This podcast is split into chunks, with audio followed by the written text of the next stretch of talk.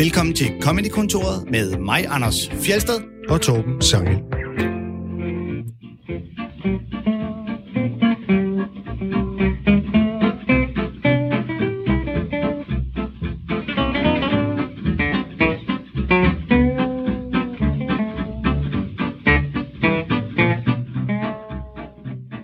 Alt har handlet om corona i lang tid, så må ikke I trænger til at høre om noget andet, noget sødt og elskeligt, som man kan kæle med og gå udenfor med, og som gør en mindre ensom. Og som kan bide, bide dig og smitte dig med rabies. Vi taler selvfølgelig om menneskets bedste ven, hunden. Og sagen er jo, at der er sindssygt meget stand-up om hunde. det er der. Øh, det er et, et, et velkendt emne at, at gå til. Også, øh, Og hvordan kan det være? Det tror jeg, der er rigtig mange åbenlyse årsager til. En del af grunden er jo nok det der med, at de, de på en måde de minder om mennesker, men de er helt anderledes. Så det der med, at noget både minder om noget, og alligevel er helt anderledes, det giver sådan ligesom anledning til øh, øh, en masse komik, fordi man ligesom kan sammenligne det med mennesker, eller man kan lade som om, man er hunde, hvis en hund var et menneske, hvis en menneske var som en hund, og alt sådan noget. Ikke? Lige præcis. Hunden fylder jo en kæmpe stor del af de fleste øh, af menneskers øh, hverdag. Øh, især dem af os, der har hund. nu siger jeg også, jeg har ikke nogen, men, men dem, der har hund derhjemme. Øh, så, så du kan jo både vælge din hund og lave en, hvad skal man sige, anekdotisk fortælling om, øh, jeg har oplevet det her med min hund. Øh, og så kan du netop, som du siger, lave det der med øh, ligesom at menneskeliggøre ting, din hund gør, lave overførslerne. Der er mange komiske greb, hvor du kan bruge din hund, og det bliver morsomt. Og du, Anders, har jo et særligt forhold til hunde. Du siger godt nok, du ikke har hund, men du har vi i den grad haft hunde. Ja, jeg er ud af en hundefamilie. Øh, Nå, dine forældre er simpelthen hunde. Ja, ja. ja. Min mor Hvordan er, blev du menneske? Min far i hvert fald kaldt min mor uh, bitch uh, flere gange. uh, mine forældre har uh, hundekendler har haft det uh, ja, altid. Uh, så da jeg var lille dreng, der tilbragte jeg uh, stort set uh, alle mine ferier og en masse weekender bag i en stor varevogn, der kørte rundt i Europa for at udstille mine forældres uh, afghanske mønner på hundeudstillinger uh, alle mulige steder. Og uh, Og du har også påstået, at du er verdensmester i hunde. Øh, ja, tidligere verdensmester må det jo vide. Men, Nå, okay. øh, som ikke en- regerende. Nej, som øh, ung knæk deltog jeg i, i, i det, der øh, man kaldte junior handling, hvor at, øh, unge, øh, typisk børnene til de her forældre, der vimsede rundt med deres hunde, kunne få lov at vise hunden frem, hvor det så ikke handlede om at have den flotteste hund, men handlede om at være bedst til at vise den frem. Og der var jeg på banen, da der var verdensudstilling i øh, København. Der vandt jeg sgu det skidt der. Og hvad var det, der gjorde dig ekstra god? Jeg har jo et naturtalent. når man, men, altså, når man går Var så det meget... også lidt hundens fortjeneste, eller var det bare dig? Altså, det var altid hundens fortjeneste også, men det var jo min hund, og jeg, var meget, jeg havde jo trænet med den øh, i at vise den fint frem. Og så tror jeg, jeg måske skilte mig lidt ud øh, fra mængden af øh, fine piger med fine krøller med deres fine pudler, da jeg vimsede omkring med min fine lille whippet. Og hvordan var det, du skilte dig ud? Jeg havde ikke krøller. okay, for den måde, ja. Så, øh, men men øh, så, så jeg har øh, altid været meget, og jeg har altid fået at vide, men så skal du da lave en masse hundejokes, skal du lave et hundeshow, kan du lave, men det er sjovt, det er svært for mig nogle gange at kigge på det sådan udefra, fordi jeg er så meget inde i det, at mange af de ting, som andre synes er helt vildt flippet og sager, det har altid virket ret øh, naturligt for mig. altså for eksempel at stå og frisere sin hund og stille den fint op på et tæppe, så en dommer kan stå og vurdere, hvor pæn den er. Så du har slet ikke den der det fremmedhed, som kræver, at man sådan for alvor kan observere noget, at man synes, det er lidt mærkeligt. Nej, lige præcis. Der tror jeg, det er nemlig det, der jo nogle gange kan være øh, fordelen, at man kan se på det hele lidt ud fra. Jeg har prøvet mig sådan noget med, at hunde er racister, og, øh, og, og jeg selv er normalt meget antiracistisk, men faktisk når det kommer til hunden, så er jeg jo sådan en, der synes, du skal ikke blande to raser. Nej, Det skal puha, du. Ja, fy, puha. og det der med, uh, øh, se mig, jeg har en labradoodle eller en cavapoo. Det er ikke en rigtig hund, det er et kæledyr. Og det forstår jeg simpelthen ikke. Altså, der, der er sådan en, der tænker, jeg forstår ikke, at man går så meget op i de der raser. Du ved godt, raser er jo fuldstændig menneskeopfundne, menneskefremavlede, fordi at nogen på et eller andet tidspunkt synes, det var fedt at have en hund med helt vildt korte ben, der er alt for korte til, at det overhovedet er sundt for hunden. Og så hvis man så blander dem, uh nej, så er det ikke rigtigt. Det, Det, det tror jeg simpelthen også, fordi jeg kommer fra den her opdrætterbaggrund, hvor at, øh, der var nogen, der gør sig virkelig umage med at, at fremavle den bedst mulige hund. Og det er jo ikke kun, hvor pænt den er. Det er jo lige så meget noget med den sind, og, øh, og slippe for, at den har sygdomme eller skavanker, og, øh, og har et godt temperament. Og når du begynder at blande den på kryds og tværs, så er der bare en større risiko for... Øh, nu, nu bliver det noget helt andet comedy ja, nu, nu går vi ind i en længere diskussion. Den, den tager vi bagefter. Vi tager den udenfor bagefter. Ja, så min far plejer at sige, du kan godt tage undervognen fra en Porsche og overdelen fra en Ferrari og sætte sammen. Det bliver ikke nødvendigvis en god bil, selvom det er to lækre biler, du blander. Jeg tror, vi skal spille nogle klip nu. Øh, vi, vi begynder med øh, Paul F. Tompkins, som jo altid bare er så fremragende i sin øh, sarkasme. Øh, han har det i udgangspunktet okay med hunden, fortæller han. Eller i hvert fald så havde han. Øh, lige indtil han flyttede ind et sted, hvor der var nogle hunde, der ikke var så søde. every day this happened, every day, I would be walking down the stairs from my apartment, and just as I was kind of like, you know, thinking, what is today going to hold for me? I would like turn the corner on the landing, and then, ah! Dog out of nowhere, barking, so angry at me. Why is he so mad at me? So mad. And it's like, what would happen was I would, of course, jump, you know, and then to, I'll be perfectly honest with you. Sometimes I would make a noise of some sort, like I would, like I would jump and go, ah! like that. What drove me crazy was the person whose dog it is, the person standing there on the other end of this leash, right? They would not apologize for the dog for what just happened. Like they saw it happen. It's not. It's not like it was subtle, right? It's not like they were looking away, like, "Oh, what's happening? Are you guys talking?" We're not talking. this dog wants to have my face in his mouth. Never, never an apology. And it's not like I didn't give them the in for the apology either. I mean, I tossed them some nice fat softballs. You know what I'm saying? I made it easy. Just something like, wow, wow. He certainly gave me quite a start, that, uh, that dog that is your responsibility. man, oh man. Whew, trying to catch my breath here. Oh, really scared me there. Me, a uh, fellow human being with feelings and dignity. Whew, it's like I saw my life flash before my eyes. Oh, man. Was so scared, so scared. I mean, I'm sure that the dog would apologize if he could, but as he, uh, oh, as he lacks the capacity for speech, I wonder who will pick up the baton. Oh, of the three of us, who here is best equipped to apologize for what your dog has done? He's a dog. He's out. I am the person who is scared. Doesn't make any sense, really, for me to for me to do that. Oh, what do your calculations tell you? Because uh, I'm out of people. Nothing. Every once in a while, though, I would get this, which was even worse than nothing. People would say this super condescending. Like the dog barks, I'm scared. And then the person goes, He's all right. really condescending like that. Now, look, I don't think he's all right.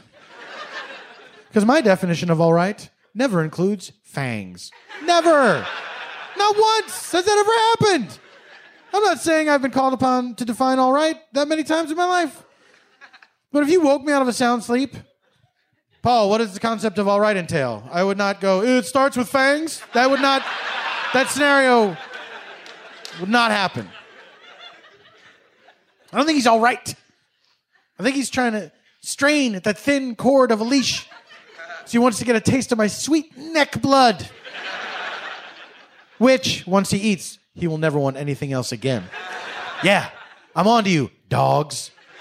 And all your secrets. Now, look, I know you don't want to apologize for your dog because he's your pal, right? Dog's your buddy. It's like he's not even a dog anymore, and you're not even a human. You are just friends. Well, let's say you had a human friend, and you and your human friend were at a bar someplace, and a stranger walked into the bar, and your human friend turned to the stranger and said, I am going to murder you!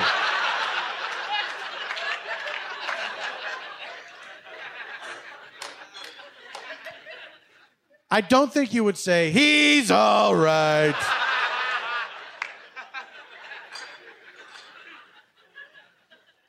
He's more scared of you than you are of him. I don't think so. Say, said he was going to murder me.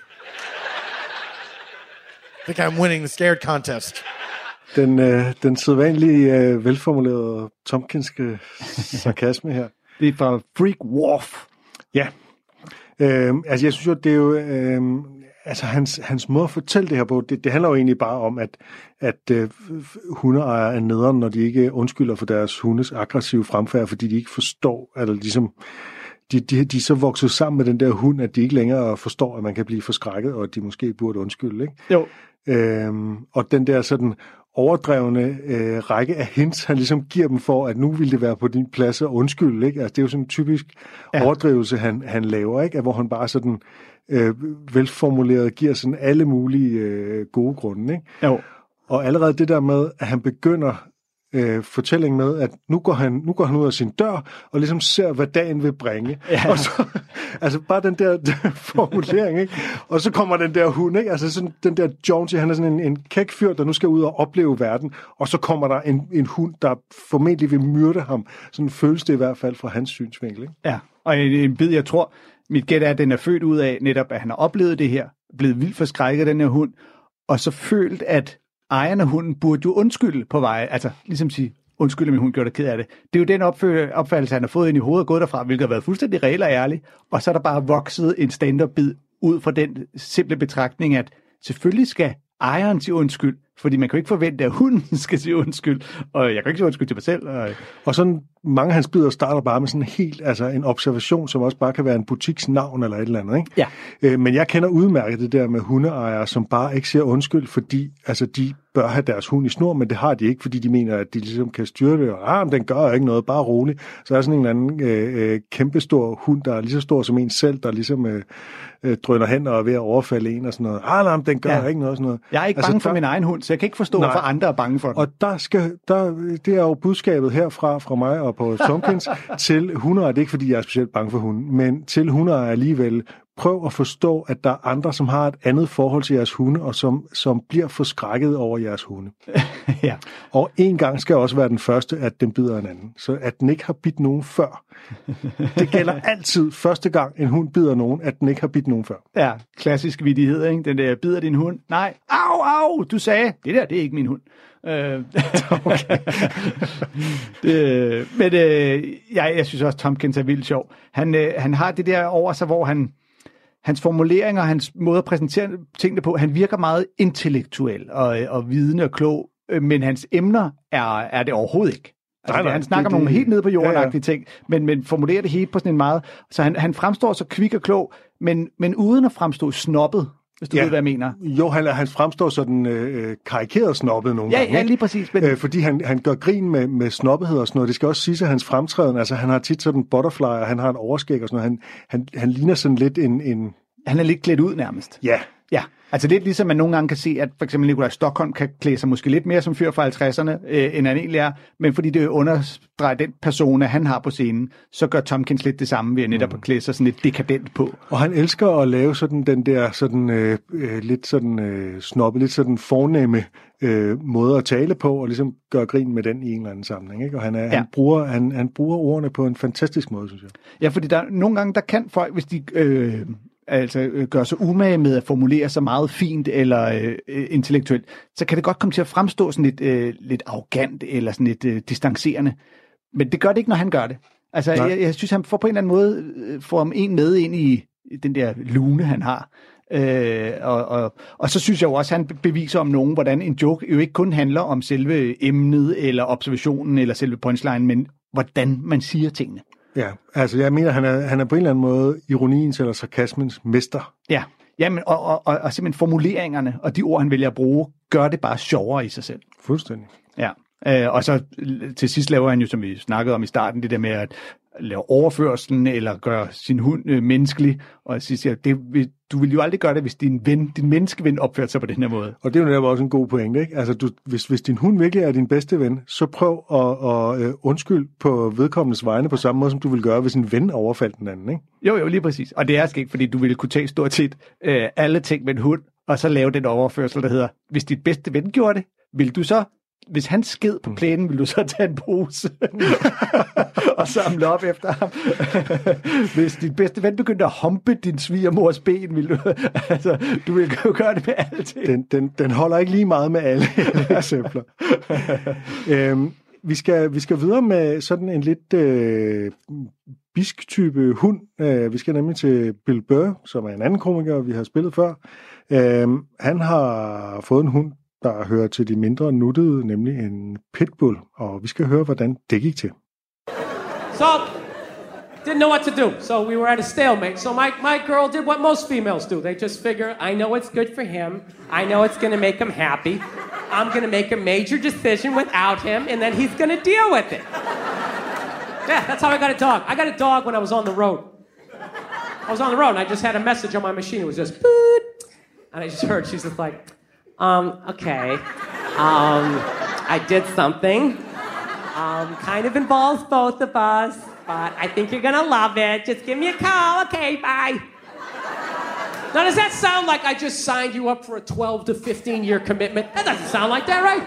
That sounds like I bought a new outfit. I'm gonna drag you to some awful restaurant during a playoff game, right? That's what it felt like. So I'm ready for that argument. She tells me she went out and she got a dog. Now, half of me isn't upset uh, because you got a rescue dog. Yeah, we have it for a week, and you know, if you want to keep it, we can. So I go, let me see it. So we started Skyping, and she pans around. You know what she got? She got a pit bull. Swear to God, she I'm like, oh, you got a pit bull? You out of your fucking mind? You got a pit bull? She goes, it's not a pit bull, it's a mix. Mix with what? Another pit bull? Look at that thing. This it's been doing pull-ups its entire life. Front paws were still taped up. It's like shadow boxing in the background. It's been P90Xing. It's a pit bull.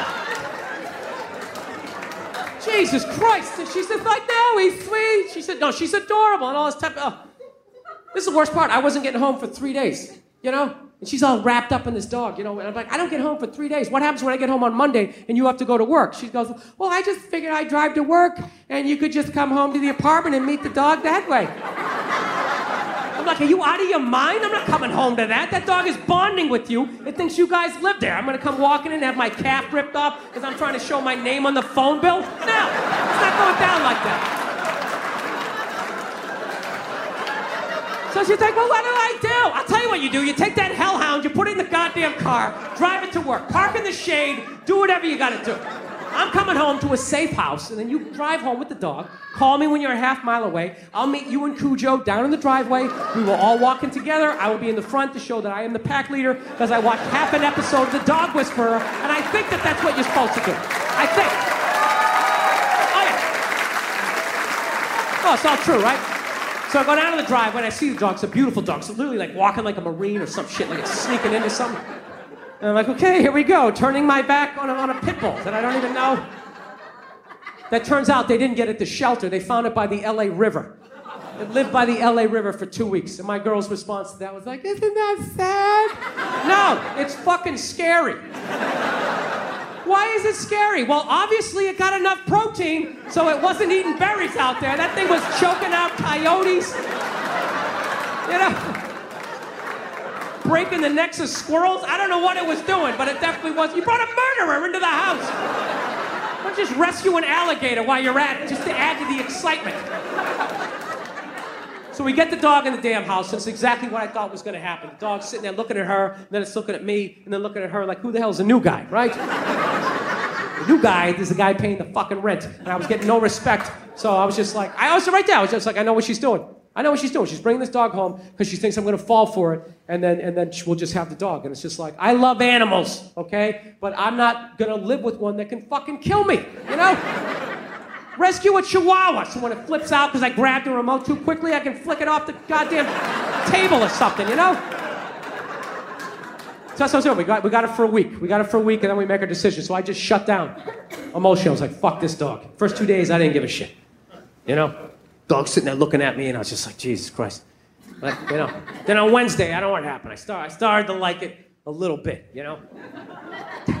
Nah, I was watching TV, you know, I always talk to myself. I'm always home alone. I feel like a maniac. I finally had somebody to bounce my ideas off. It's kind of nice. sitting there on TV. Believe these goddamn bankers steal a trillion dollars and they get a bonus? And they get a bonus? Dog's sitting there looking at me, you know. I'm fighting it. God damn it, I think I like this dog a little bit, you know? It's, it's making me want to work out, you know? Asking a question, how do you get these muscles? What, what do you do for this? Han bliver jo efterhånden glad for den der hund, og biden er, er noget længere, end, øh, end vi kan spille her. Øh, det viser sig også, at, at, at hunden den er meget påvirket af hans følelser, og ligesom lever sig ind i. Så når han er irriteret på computeren, så øh, bliver hunden også øh, irriteret osv. Og øh, den, øh, den her bid er jo fra albumet Let It Go. Hans øh, tredje udgivelse, det er øh, 10 år gammelt. Og, øh, og inden den her bid kommer der faktisk en bid, der handler om, at de snakker om, at de skal have den her rescue dog. Øh, og alle hans shows siden han snakker han om den hund der. Og det vil sige en, en hund, der ligesom er på et hundeinternat, fordi Ja. ja. den er blevet fundet som Ja, ja, herreløs hjemløs- eller forladt. hund, ja, eller- ja. Det gør man vist ikke helt så meget her i Danmark, tror jeg, som, som de sikkert gør det Er der ikke sådan nogle hundeinternat? Jo, det er der, Ja. det er der. Men jeg tror ikke, det er, der er helt sammen. Så henter du sikkert en hjemløs hund fra Grækenland. Det er der forstås også nogen, der gør. Okay. Ja, så er du ikke stambog på, at den ikke... Ej, det er ikke en rigtig hund, Torben. Men Men det er sjovt, Mm. det der med, at Bill Burr, han er så bange for den der hund, og hans kæreste synes bare, den er sød, og tænker, at han, han bare kan komme hjem til den første gang, mens den er alene hjemme, ikke? Og hvor han ligesom godt kan gennemskue, at han, så kommer han jo til at fremstå som en, en indbrudstyv, altså en, der, Ja. der trænger ind, fordi den ved jo ikke, at han er husets herre. øh, lidt op, og det er skægt, for han nævner, at han har... Du, han siger i en bisætning, jeg har set et halvt afsnit Dog Whisperer, som sikkert er et eller andet amerikansk program om, hvordan du ja. Øh, behandler din hund. Min Men, datter ser det. ja, okay. Det findes. Ja, fordi at, altså, han siger jo sindssygt mange ting omkring øh, hunde og psykologi og hundeopdragelse, hvor man tænker, du ved ret meget om det. Du har virkelig sat dig ind i det, i forhold til, at han præsenterer det, som om at konen eller kæresten bare har, jeg har lige besluttet mig for at købe en hund jo. Mm. som er en beslutning, du aldrig bare skal træffe på den øh, spontan måde. Øh, men jeg synes, det er vildt. Og så selvfølgelig, at den der hund jo er, øh, og der vil han jo overdrive for fuld skrue, men det, altså, han fremstiller den jo som det vildeste monster af en pitbull. En hellhound. Ja, ja, ja, med muskler, øh, gigantmuskler alle mulige steder. Øh, det er vildt sjovt. Og hvis man ser Bill Burr, han er jo, de fleste kender nok Bill Burr, han er jo efterhånden et ret stort navn i comedybranchen, og har lavet rigtig mange shows, der ligger på Netflix. Øh, han snakker om den hund i mange af dem. Øh, og der er noget om den der måde, han, øh, han har det der raseri. Altså, der er sådan et Torben Chris over den måde, han kan hisse sig helt vildt op over et eller andet, men samtidig med et lille smil på læben, der gør, at, øh, at, at man griner med, ikke? Og øh, vi skal videre til en, øh, en, det her var sådan en længere bid, vi skal til en lille kort øh, joke fra en, der hedder Doc Benson, som vi ikke har spillet før. Mm. Det er nemlig en komiker, der mest taler om at ryge hash, og vi har ikke lavet vores hash special endnu. øh, men han taler også om andre ting, og øh, her taler han altså om en hund. I saw a dog in a cage, and the cage had a sign on it that said, I bite. And I was like, that is good to know, doggy. But that's not the most important thing about you. You should make a sign that says, I make signs. Ja, det er jo øh, ikke en hundepsykologisk bid, det her. Det er jo mere en, øh, sådan en, en, en ren logisk vits, kan man sige, ikke om, at, øh, at, at hele, som, hvor det hele jo bygger på det der med, at der står ej. Ja, ja, ja, det er jo... Det er øh, ligesom de der skilte, jeg vogter her, ikke? Altså, Lige det er jo ikke præcis. hunden selv, der har skrevet skiltet. Nej, nej, og det er, og det er jo, øh, og- det er jo det komiske knep, der også øh, er brugt i mange andre sammenhænge. Tag alt helt bogstaveligt. Ja. Altså, hvis du ser noget, der er skrevet nogle steder, hvis du bare tager det fuldstændig øh, for pålydende, så er det som regel komik i sig selv. Øh, det er mere imponerende, og det er jo ligesom den med, du ved, øh, Gud kan hunden snakke, mm. øh, hvis den, man påstår, den har sagt et eller andet. Som, mm. øh, ja, det er bare en sjov lille ting. Doug, Doug Benson er øh, en ældre komiker, han er, det er, fra albumet Professional Humoridian. Øh, ret fed øh, titel, hvis du spørger mig. Mm. Og øh, man kan vist godt høre, bare på den her lille bid, at øh, han er glad for at putte lidt i pipen i ny og næ. Hele hans... Øh, Og det, altså, jeg, jeg synes, det bliver lidt, lidt han er sådan lidt, lidt øh, anstrengende i længden, fordi at der er så meget, der handler om has og ryge has og sådan noget. Og det, Ja, ja, det handler alt sammen om øh, Hassers film. Han har også en podcast øh, om film, fordi Han rører has, og så sidder han og ser film. Øh, han har også lavet øh, det, der hed øh, Super High Me, som var en spoof på øh, den dokumentar, der blev lavet engang, der hed Super Size Me. Det er rigtigt. Så det handler simpelthen bare om, at han ryger enormt meget hash. Ja, i stedet for at spise McDonald's i en måned, så skal han ryge has i så meget has, han overhovedet kan i en hel måned. Så skal vi se, hvad der så sker. Men altså, han er en dygtig komiker, så hvis man er et, vildt meget interesseret i at høre en masse om hash, så skal man da endelig høre det. Ja, ja, vi skal helt klart have ham på banen igen på et senere tidspunkt. Men øh, vi skal tilbage i det, i det mere hundepsykologiske hjørne, og vi skal til øh, en dansk komiker, nemlig Lasse Remmer, som vi ikke har spillet før i Comedy-kontoret. Ja. Øh, han, øh, Han kommer også til at være gæst den dag i Comedy Kontor, når vi må få gæster igen, Mhm. og han svarer på vores henvendelser. Ja, øh, det er notorisk øh, øh, blandt folk, der kender Lasse Remmer, at han aldrig svarer, når man skriver til ham. øh, men vi skal nok få ham øh, herind. Det er, jeg tror ikke, det er, fordi han ikke vil. Det er bare fordi, at sådan er han. Men øh, vi skal høre øh, Lasse Remmers take på hundepsykologi. Øh, jeg sad øh, en tirsdag for et par uger siden og så øh, aftenshowet. Det kender jeg godt. Øh, familiejournalen for folk, der får syge til at gå i kiosken. Det er det der. De kalder det showet, men det vil ikke skabe en kø i Las Vegas. Det kan jeg forsikre jer for. De har to dyrlæger inde, og de stiller det her spørgsmål i ramme alvor til dyrlægerne, for de har fået det fra en seer. Og det lyder sådan her. Kan hunde begå selvmord? Kan de det? Kan hunde begå selvmord? Svar mig! Veterinærer? Og selvfølgelig kan de det. Selvfølgelig kan hunden det. det er vi, vi er der alle sammen, de af os, der har haft en familiehund, oplevet, at man er kommet ned i køkkenet en morgen.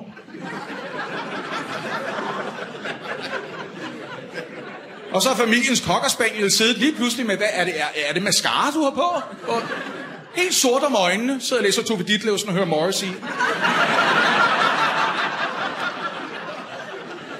Det er jo bare et bjef om hjælp.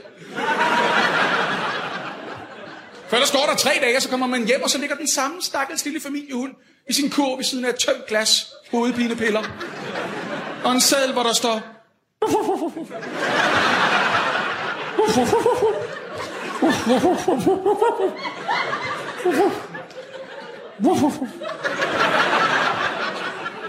Nej, hunden kan ikke begå selvmord. Nej, de kan ikke, og jeg skal fortælle jer hvorfor. De er ikke selvbevidste nok, og gudske lov, gudskelov er hun ikke selvbevidste nok, for hvis de var det, så ville det ikke være muligt at lufte dem.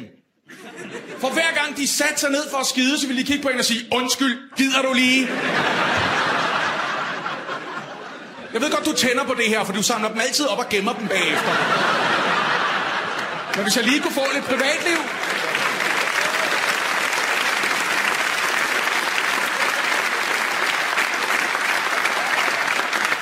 Selvfølgelig kan hunde ikke begå selvmord. Selvfølgelig kan de ikke det.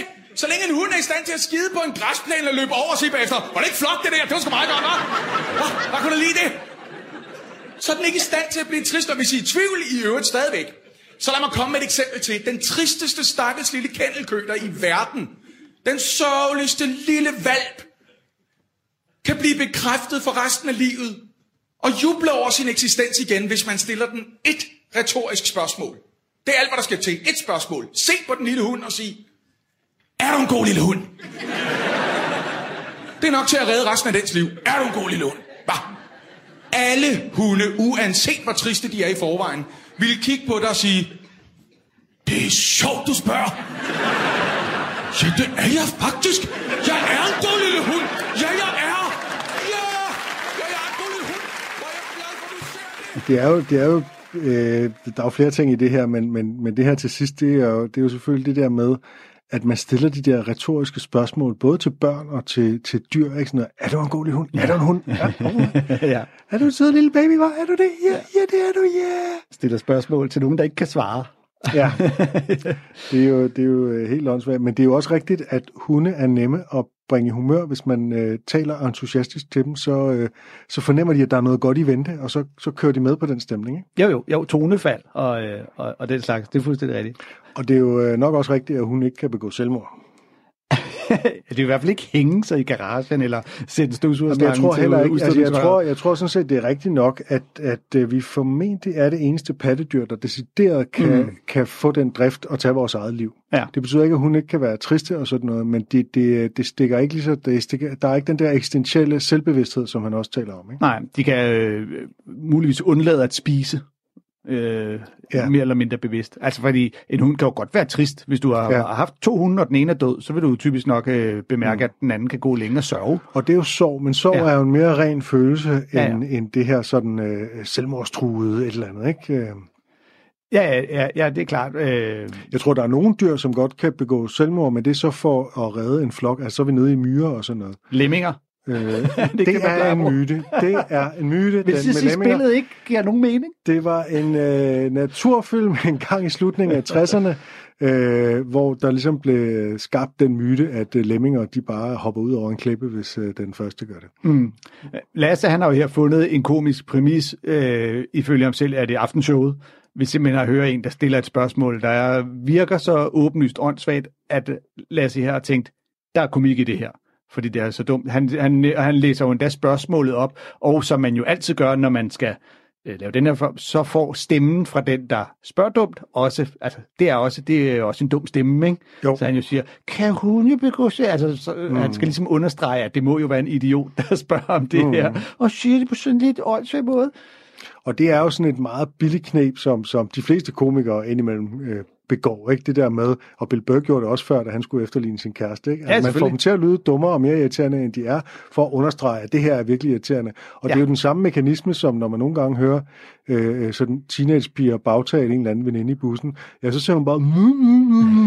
Sådan, Jamen, altså, hallo, øh, hvor, hvor er argumentet henne? Altså, vi, vi har forstået, at du synes, hun er dum. Ja, ja Øh. og lige så meget for at understrege, det er ikke ham, der siger det, nu er det en anden, der siger det, så jeg er nødt til at levere det med en anden stemme. Det, øh, så det er, ikke for, det er ikke for at sige, at man ikke skal, skal Nej. Gøre det, men man skal måske dos, man skal sådan øh, dosere det sådan lidt, ikke? Mm. Men, øh, men altså, jeg er i hvert fald ikke i tvivl om, at han har hørt det her, og så fordi han jo har tænkt i sit hoved, nej, en hund kan ikke gå selvmord, så bygger man bare på derfra. Og Ikke? jeg er ikke i tvivl om, at der er nogen, der kunne finde på at stille det der spørgsmål. Ja, jamen, jeg, jeg vil da tro, at han har hørt det, Ja. øh, altså, når han siger det øh, på den måde. Øh, og, og det er jo netop at derfor, han har fået ideen. Og han så igen laver overførselen til mennesker med, at som om, at hunden kan blive menneskedeprimeret og begynde at høre Morrissey og, øh, og Læse læse Tove Ditlevsen. Og, og, begå, og gå med sort mascara om øjnene og, øh, og, og skrive et afskedsbrev, hvor vi så er tilbage til Doug Benson, hvor der ikke bare kan begå selvmord, det kan skrive breve. Nå ja, det er. Og, det, men, og der vil jeg, det, det var ikke for at disse Lasse Remmer med det der stemme noget, det, det er noget, de fleste komikere gør, som sagt. Øh, men men øh, han er ret god til at lave det der øh, øh, afskedsbrev, fordi man ligesom fornemmer, at her er der en slutning til sidst. Wuff, wuff, wuff. Ja. altså man, kan, man fornemmer, hvor man er henne i det her selvmordsbrev, ud fra sådan tonefaldet i de der wuff. Ja, det er ren øh, ja, melodi i leveringen. Noget som i øvrigt, for lige at vende tilbage, øh, Paul F. Tompkins jo er utrolig god til at at melodien i måden, han siger tingene på, det Ja. simpelthen bare swinger. Nogle gange, så snakker han pludselig herop, og så mm. kommer han... Øh, Ja, det er han virkelig god til. Ja, der, der, der excellerer han. Men Lasse gør det også øh, øh, ganske fint her. Øhm, han har jo øh, selv haft hund. Jeg tror, jeg tror når, når hunde bliver sådan et emne for mange, så er det også fordi, det er noget, man øh, mange af os øh, øh, får undervejs i vores komikerkarriere, eller liv eller udvikling. Og det er jo der, hvor du kan gå som komiker og lave en masse jokes, du ved. Nå, så er jeg flyttet hjemmefra. Hver gang der sker noget nyt i dit liv, mm. så... Øh, Så har jeg fået mave. Den Så- er også, øh, komikere, når de bliver 40, så skal de altid tale om, at nu er at få mave. ja, men det er jo i takt med, at man observerer og erfarer ting i livet, så gør, gør, gør man så også jokesene. Så når du får hunden, så er det jo pludselig, at gud, nu har jeg oplevet en masse ting, jeg ikke anede, før jeg fik hund. Det er jo så især Bill Burr her, der simpelthen bare tager den fra start. For, du ved, og så får vi den her hund, og nu sker der det og det der, og så oplever jeg det her. Øh, nu har jeg fået et barn, nu skal du høre alle mine børnejokes. Jeg er lige blevet gift, nu skal du høre alle mine øh, bryllupsjokes. Øh, den vej går det bare øh, derudad, i takt med, at man erfarer ting. Som vi var inde på, så kan hun jo rent faktisk godt være triste, og det er udgangspunktet for det næste, vi skal høre. Det er en, der hedder Becky Lucas, som vi ikke har spillet før, og som vi heller ikke kender så godt. Det er en australsk komiker, hun er ikke så kendt, hun har ikke lavet et øh, fuldt one-man-show. Men her er der et klip, hvor hun er gæst i øh, Conan O'Briens øh, talkshow i USA. Øh, og øh, det er også vigtigt for at forstå på et tidspunkt, så har hun Mm. en dialog, hvor hun spørger, og, der, og man hører et svar, det er altså verden Conan O'Brien, hun spørger, men det er altså hendes show på, eller hendes, ja, hendes lille øh, show på, på scenen her, vi skal, vi skal høre. Der er, øh, der er mange øh, sådan, nyere komikere, eller øh, upcoming talenter, eller mere øh, etablerede komikere, der får lov at lave de her, lige får lov at lave fem minutter i enden af nogle af de her store amerikanske øh, aften talkshows. Øh, og det er en meget sjov måde at blive præsenteret for nye navne på. Og det er, det er virkelig det, den, det store karriereønske hos mange up-and-coming komikere, det er at komme på et af de store øh, shows. Og det er ligefrem også et tema i filmen Joker fra sidste år, der jo altså handler om Batmans øh, Joker. Og det er jo en del af hans øh, baghistorie i den her film.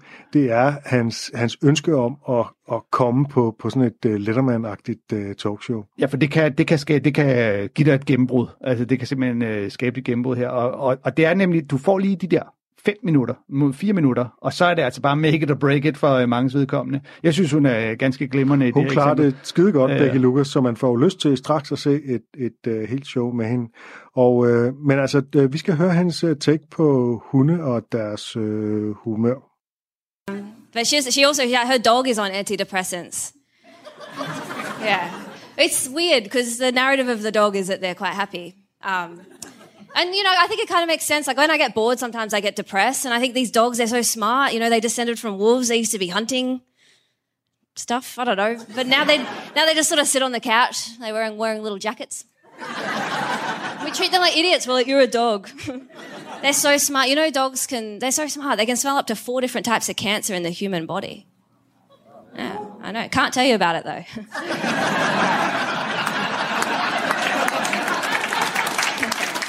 that, thank you. I mean, maybe that's why they're so depressed. They're just sitting there with the weight of the world on their shoulders.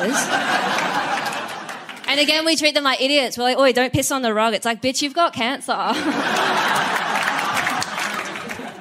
oof, oof, stage four. Not that I want them. I don't know if I want them to talk. I don't because I think the best thing about having a dog is that you can sit there in complete silence. It's beautiful.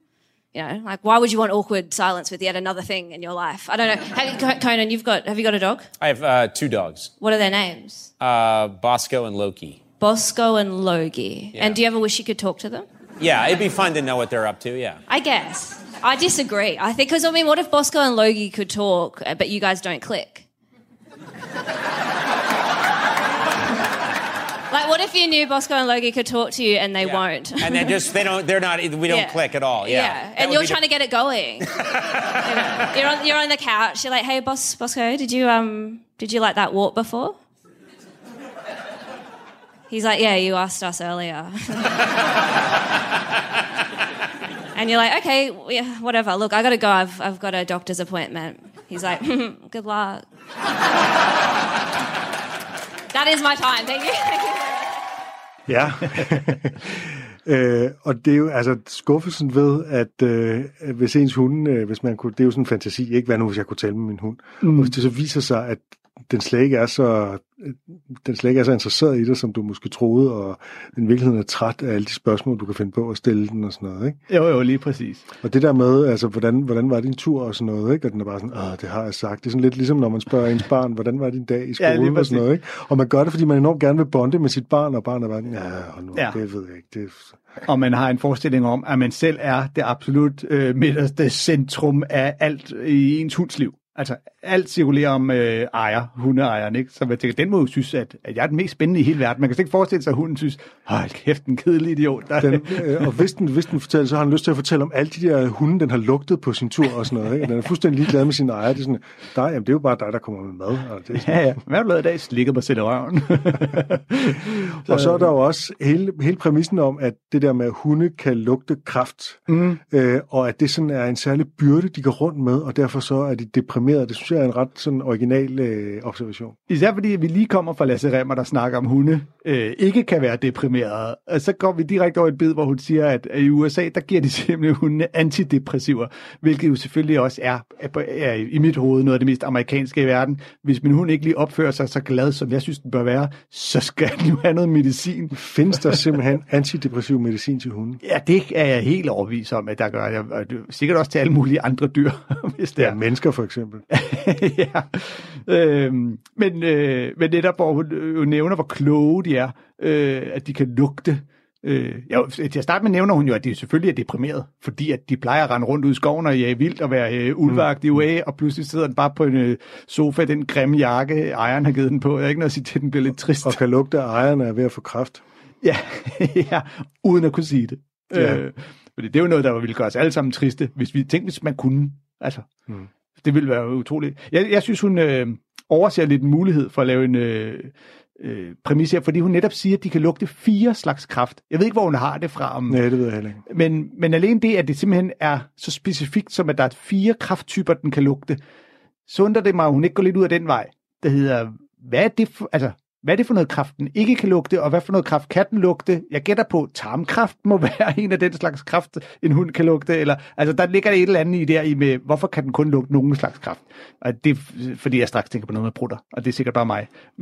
Ja, det er sikkert bare dig, der når nogen taler om kraft, tænker, er der en prut-joke der? Nej, men er kombineret med lugt jo. Det er jo fordi, det er kombineret med lugt, Tom. vi snakkede jo, inden vi spillede biden, snakkede vi jo sammen om det der med, at hun kaster sig ud i at, øh, at øh, snakke med Conan O'Brien, som er verden. Øh, hvilket egentlig er lidt modigt, når man har så kort tid, mm. at, øh, og, og vi øh, sad og spekulerede på, kan jeg vide, om de har aftalt det, men han ligner ikke en, der er forberedt på, at nu skal jeg til at svare på I spørgsmål. begyndelsen ser han ret stonefaced ud. Han ser ikke ud, som om han er særlig begejstret for at blive. Nej. talt til. Øh, men hun får ham jo til sidst, da hun siger det der med, at, øh, at I ikke klikker og sådan noget, så får hun ham faktisk til at grine. Ja, og hun får alligevel også... Og det tror jeg bestemt ikke er et falsk grin. Altså det virker som om, at han... Det, Ja. det synes han faktisk er sjovt. Ja, ja, og han skal jo selvfølgelig også øh, hjælpe hende lidt med, når nu han er inviteret hende ind. Men han giver hende ingenting til at begynde med. Nej, det kommer ikke frem. Men hun, er også, hun, får, hun spørger ham jo så også på en måde, hvor det netop er lidt ligegyldigt, hvad han svarer, ikke? Hvor han siger, øh, du ved, tror du din hunde? Og hvis hun siger ja, så siger hun, jeg er uenig, fordi sådan og sådan. Og siger nej, så siger han, "Jamen, det tror jeg heller ikke. Så hun har egentlig en rimelig sikker vej igennem den der, tror jeg. Øh, ja, Mm. Øh, vi skal tilbage til Danmark. ja, Øh, og øh, vi skal øh, høre Thomas Hartmann. Og øh, øh, han taler om... Jeg skal måske lige forklare præmissen, fordi det er lidt, det her det er en anekdote inde i en anekdote, og grund til det er det, det er, at han har talt om, hvordan hans yndlingsgrin det er, når noget det minder ham om noget andet, som er sjovt. Mm. Og han går på gaden og lige pludselig, og så videre, ikke? Og det er der noget mere til. Men øh, nu kommer han så til en anekdote, og den kommer på et tidspunkt til at handle om hunde. Bare følg med. Men sidste gang, jeg havde et af de der bonusgrin, der var det nærmest sådan tredobbelt godt, fordi der skete noget, der fik mig til at grine, samtidig med, det fik mig til at tænke på noget andet, der fik mig til at grine endnu mere, og som jeg allerede havde grinet af en gang. Jeg prøver lige at tage jer med på hele rejsen. Vi spoler lige tilbage til 22. i 12. sidste år. Min kæreste Trine og jeg, vi skulle holde jul. Og vi var blevet enige om, at vi laver traditionel dansk julemad, and, flæskesteg, kartofler i alle afskygninger, helt dynen. Ikke? Den brune sovs, den laver vi ikke selv. Fordi der er et spisested ude på Nørrebro, vi er ret glade for, at de laver en brun sovs af en anden verden. Og den kan vi ikke matche. Så vi ringede ud og spurgte, kan vi købe brun sovs til cirka syv personer? Det kunne vi godt. Vi skulle så hente den 22. 12. Da vi så kommer derud for at hente vores sovs, så får vi bare sovsen i en pose. En gennemsigtig plastikpose. Og det var da jeg traskede hen ad gaden med den i hånden hen mod bilen, der holdt parkeret om hjørnet, at jeg lige pludselig havde det der øjeblik, hvor jeg bare... og Trine spørger mig, hvad er det, jeg siger? Hvis vi havde haft en hund i snor lige nu. Er du galt, det havde set freaky ud? Og jeg tror, folk, der var gået forbi os, havde kigget på os, som om vi var vanvittige, men jeg tror også, de havde kigget på os, som om vi var de største helte, tror jeg ikke? Tror jeg ikke seriøst, de var gået forbi hinanden? Så du det? Det var helt flydende, og alligevel har de kun samlet det hele op. Hvordan? Har de haft en pipette med, eller... Et...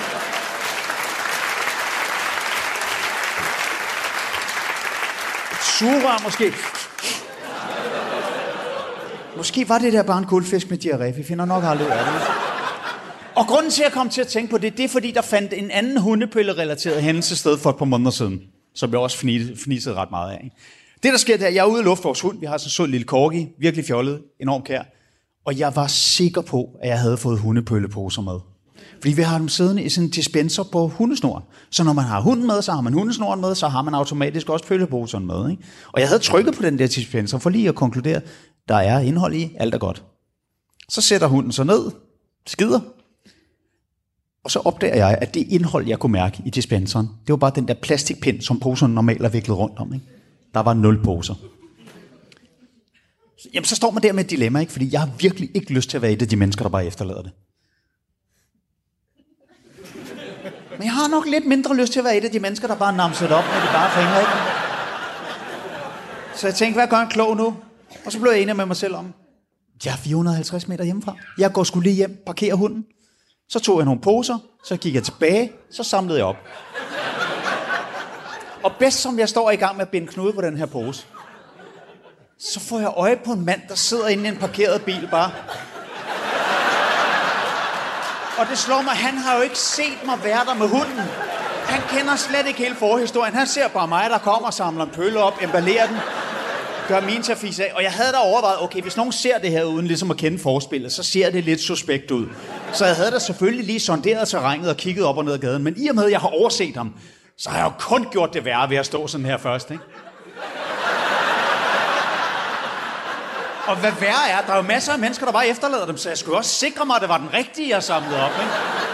Så jeg har jo lignet en, der gik og shoppede i dem, så nej, ikke dig, dig, dig, du ser helt rigtig ud, du skal med mig hjem. Og lige der tænkte jeg, fuck, jeg vil give 1000 kroner for at have en gammel Snickers eller Marsbar eller sådan noget i lommen, så man lige kunne nuller lidt, og så vende sig om mod ham.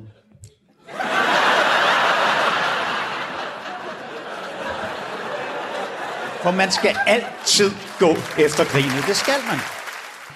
Ja, det sidste han gør her, det er selvfølgelig at spise den der nullerede Snickers, som kunne ligne en lort. ja, øh, hvilket ja. får mig til at tænke på en uh, klassisk John O. skjulkamera øh, fra helt tilbage til, at de lavede huller i suppen, hvor de netop lavede chokolade hundelorte på gaden, og så sad der en gammel mand på en bænk med en stok, lige stak ned i hundlorten, trak den op, spiste den, bare for at se folk, der kom forbi. og det, altså, der er jo noget i det der, der er jo noget grundlæggende komik i det der med, at, øh, at man ser en situation udefra lige pludselig, sådan, jeg har en god grund til at gøre det her, men set udefra, så kunne man tro sådan og sådan og sådan, ikke? Lige præcis. Og, øh, hvilket er øh, noget, man gør i, på mange forskellige niveauer. Altså man kan jo sige netop sådan som Melvin Kakusa, eller øh, Omar, eller Mama Dabane, gør det jo altså på et overordnet plan, hvor de ser, hvad vi andre gør udefra, om det er vores juleaften, eller altså man ja. kommer fra en anden kultur til vi Danmark. Vi havde Omar Masuks uh, juleaften i vores julespecial. Lige præcis, ikke? hvor man netop gør det der med at sige, her er der en, der udefra ser noget, vi andre øh, har fuldstændig indforstået med, hvad der foregår. Og, øh, og her så gør han det jo bare helt ned i, i detaljen, omkring, omkring at samle en hundlort op. Og jeg tror, der er jo rigtig mange, om du er hund eller hundeejer eller ej, der kan relatere til hele den der idé om, at når man går en tur med sin hund, så skal man samle hundens lort op efter sig. Det er indlysende årsager, vi andre synes, det er nederen træde i det. Og det foregår på den der måde, hvor man tager en, en pose på hånden og samler den op, og så går man rundt med en hundelort i en pose bagefter. Øh, det er jo en reference, alle kan fange, og, hvilket øh, Hartmann jo så udnytter optimalt her, både i forhold til kødsovsehistorien, eller sovsehistorien, og så øh, at han skal ud og samle sin hundslort op. Ja, og hele, altså øh, igen hele den der med at gå rundt med sådan en sovs i, i, øh, i en pose, og ligesom forestille sig, at nogen forestiller sig, at det rent faktisk er hundens diarré, man på en eller anden måde har fået op i den der pose, og triumferende ja. bærer med sig, ikke? Ja, hvorfor er, hvorfor er det ikke givet med en papirpose til at putte det ned i? Hvad er det for noget? Eller ideen, som han også lige får fyret af undervejs, at det kunne være en guldfisk, der havde diarré. Ja, det grinede jeg også meget, da jeg lige fangede øh, fordi, den. ja, fordi, fordi man jo tit, øh, når man køber en fisk, så får man jo tit netop også i en pose i sit eget vand, ikke? Jo, Ja, og det er jo en helt ny vinkel. Altså ideen om, hvis fisk i et akvarie har diarré, så, så må det vand jo blive noget krumset stas. Det er jo, når man er i zoologisk have og kigger ind til flodhestene. jeg tror bare ikke, fisk de på den måde har så vildt meget afføring, at det sådan, de bare kan skide det, det deres batter, egen det, kropsfylde. Det, det, det batter ikke så meget. øh, men, øh, men det er jo netop, øh, altså Hartmann er jo mesteren af at tage et emne, og så ellers bare øh, få alle med, altså tage det ud fra alle synspunkter, og øh, få alle detaljer med, at der bliver ikke sprunget over øh, nogen steder. Øh, altså helt ned til, at der er en, der ser, at man skal gå tilbage og samle lort op, så der er nogen, der tænker, hvad, og, og at han kigger imellem forskellige lorte for at beslutte sig om, hvad for en af dem er det, jeg skal have Ja, med. han, han lorte shopper. Ja, og han har først kigget sig omkring for at sikre, at ingen opdager en, hvilket gør det endnu mere mistænksomt, hvis man så ser ham stå og samle lorten op. Ja, ja, ja, præcis. øh, man, man kan jo så undre sig over, øh, det gør jeg i hvert fald, at, øh, at han fortæller, at jeg går hjem, parkerer hunden, går tilbage med en pose. Jeg tænker, gå hjem, hent en pose. Hvorfor må hunden så ikke komme med igen? Altså, Det er faktisk meget godt tænkt. Lad den dog få en ekstra gåtur. Det er jo ikke, det er ikke sådan, at den ikke lige kan tåle at få lov at gå en kilometer ekstra. Ja, det er egentlig rigtigt nok. Men det vil jo selvfølgelig ødelægge præmissen for joken. Det, det vil det.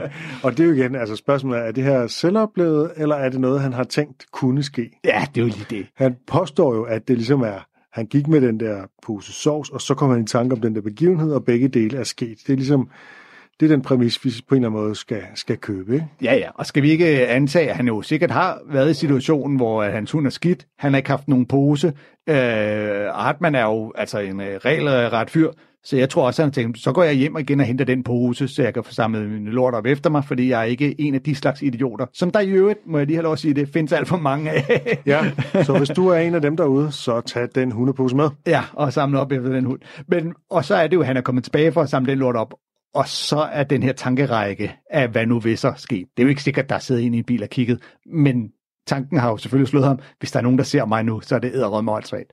Øh, det er jo sådan, en komik bliver født, øh, tit og ofte. Ja. Ja, lad mig sige, jeg bor, øh, jeg bor selv lige over for en dyrlæge, øh, og vi har en stor, flot plæne øh, ude foran vores øh, hæk, øh, sådan fælles areal. Og alle, der kommer med hunden til den der dyrlæge, de lader den lige gå en tur. På, så går de jo med på tur på den plæne, der er lige foran. Og sindssygt, der er mange, der ikke samler op efter dem. Ej, hvor kan jeg blive rasende. Så, så selvom man er henne hos dyrlægen, så tænker man, den jeg da lige ligge her hos dyrlægen. Jeg tror netop, at man tænker, jeg bor her jo ikke. Nu har jeg været hos dyrlægen, går en tur med hunden. Jeg gider ikke samle op. Det er ikke, nu sætter jeg mig ind i min bil og kører. De Jeg fleste tror, steder, man går tur med sin hund, bor man ikke. Nå, men der er jo mange, der bor i nabolaget, der også går tur med deres hunde der. Men der samler man jo op efter sig, fordi man ved, at jeg kommer over tilbage hertil, eller jeg kender den øh, Anders' øh, døtre, der plejer at lege herude. Øh, Der er nok lidt Thomas hartmann -agtigt. Altså, man, man gør det, fordi det skal man. Ja. Af hensyn til alle andre. Ja, ja. Jeg hentyder jo til de idioter, der ikke samler op efter sig. Det er jo dem, jeg er sure på.